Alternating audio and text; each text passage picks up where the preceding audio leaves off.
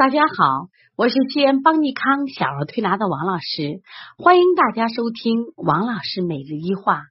今天分享的主题是支气管炎反复不好，考虑是鼻后滴漏引起的。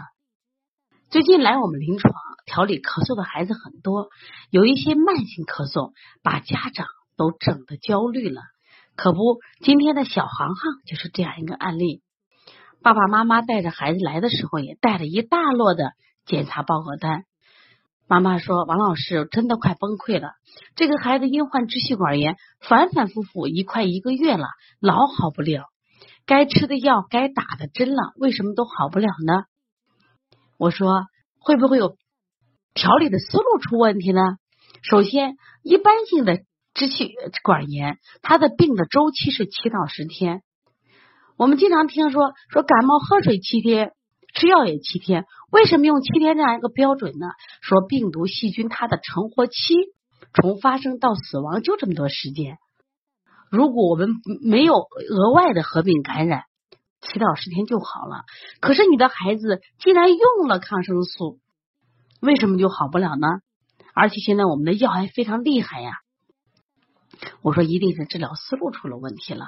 首先我们考虑你这孩子是否有鼻炎的症状，妈妈连连否定没有。我说你这孩子出生的时候是剖腹产吗？孩子有过敏的症状吗？比如身上去荨麻疹。孩子有鼻炎的症状吗？妈妈都否定了。我说你的孩子有吸鼻现象吗？爸爸说有，最近吸鼻现象特别明显，就是你看他不断的吸鼻，你去给他擦鼻子吧，却没有鼻涕。我说这种严重频繁的吸鼻现象就是鼻炎的症状呀。只是他为什么没有鼻涕？像我们真正感冒了，受到冷空气的侵袭，原来呼吸的气可能变成液体流出来叫鼻涕。你的孩子是因为鼻有炎性的分泌物，它量不多，所以他老往下流又流不出来，所以他老有吸鼻。严重一点的孩子会有揉鼻子、抠鼻子的现象。我说你这个孩子的咳嗽啊，应该是鼻后滴漏综合症引起的咳嗽。妈妈说我从来没听过这名词。我说这个名词呀是西医的病名，它实际上就讲你这孩子是因为有鼻炎引起的。这个名字起得非常好，就是鼻后滴流综合症呀，或者滴漏综合症，是指的鼻部疾病引起的这种分泌物倒流到我们鼻后或咽喉部。你看我们平躺的时候，就是白天的时候它基本往下走，我们平躺的时候呢，它刚好流到我们咽喉部，不断的刺激咽喉，那么这引起的咳嗽，它就是鼻后滴漏引起的咳嗽。鼻后滴漏在这个判断上有几个标准，这种咳嗽呢一般是发作持续性的咳嗽，他们要么不咳起来就这么一阵，基本时间段在早晨快起来的时候，或者刚起床的时候，或者是晚上刚入睡或者入睡一会儿的时间，就那么一阵咳完就好，白天基本不咳。大一点的孩子会表述在他这个咽后部啊有一个粘液的附着感，他有时间会不停的的去清嗓，因为这个地方是我们咽后壁的淋巴区，因为咽喉不停的刺激它会有一些滤泡，包括鼻涕在这里头。其实这一类孩子都会有一些鼻炎或者鼻窦炎、鼻息肉或者慢性咽喉炎等病史，只是有些家长没有发现，不知道自己孩子已经患了鼻炎。对于这样的咳嗽，我们千万不要按支气管炎去治。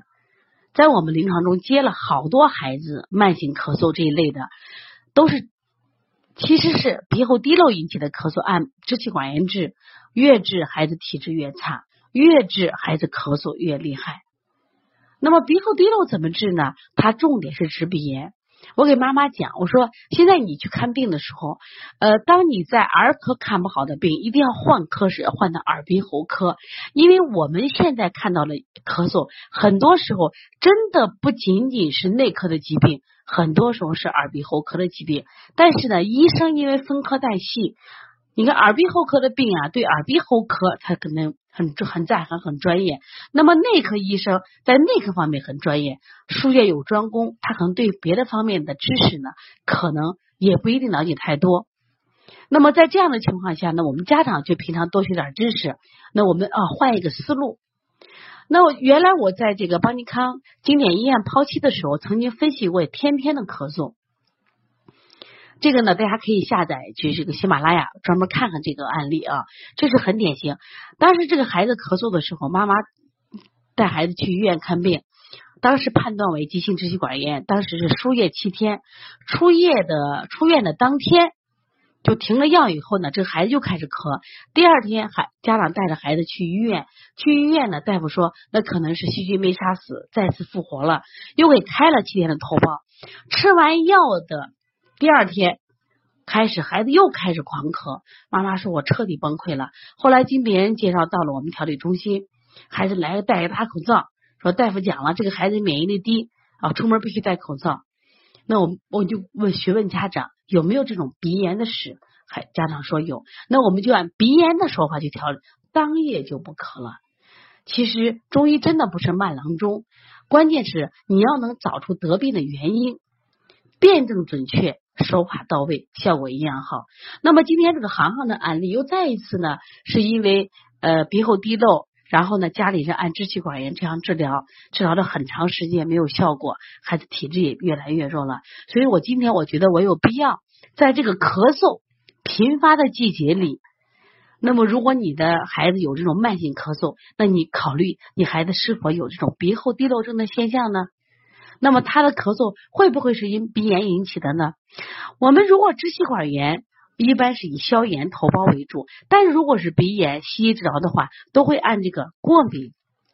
来治疗，这手法是不一样的。那么我们也是在推拿手法也是不一样的。那么如果是鼻后滴漏症，我们在治疗鼻炎上有一套的手法，我简单的说几个穴位，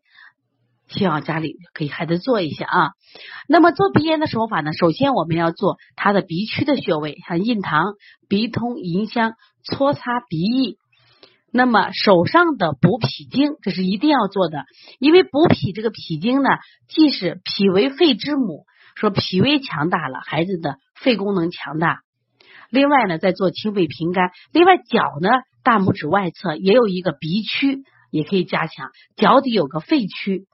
如果你们找不到这些穴位和反射区的话，可以关注邦尼康的微信，在邦尼康的微信呢，我们有一个邦尼康小儿推拿图书馆，这些穴位我们都有啊，可以学习一下。另外呢，如果你孩子有这样的慢性咳嗽，一直苦恼着你们，你可以加我的个人微信18092548829，第一时间我会给你们解答。另外呢，也希望大家关注邦尼康为大家开设的小儿推拿基础班、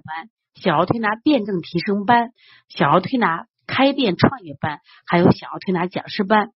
希望通过学习让小儿推拿，让中医之花传遍祖国大地，让我们用中医来呵护我们的健康。中医真的很神奇。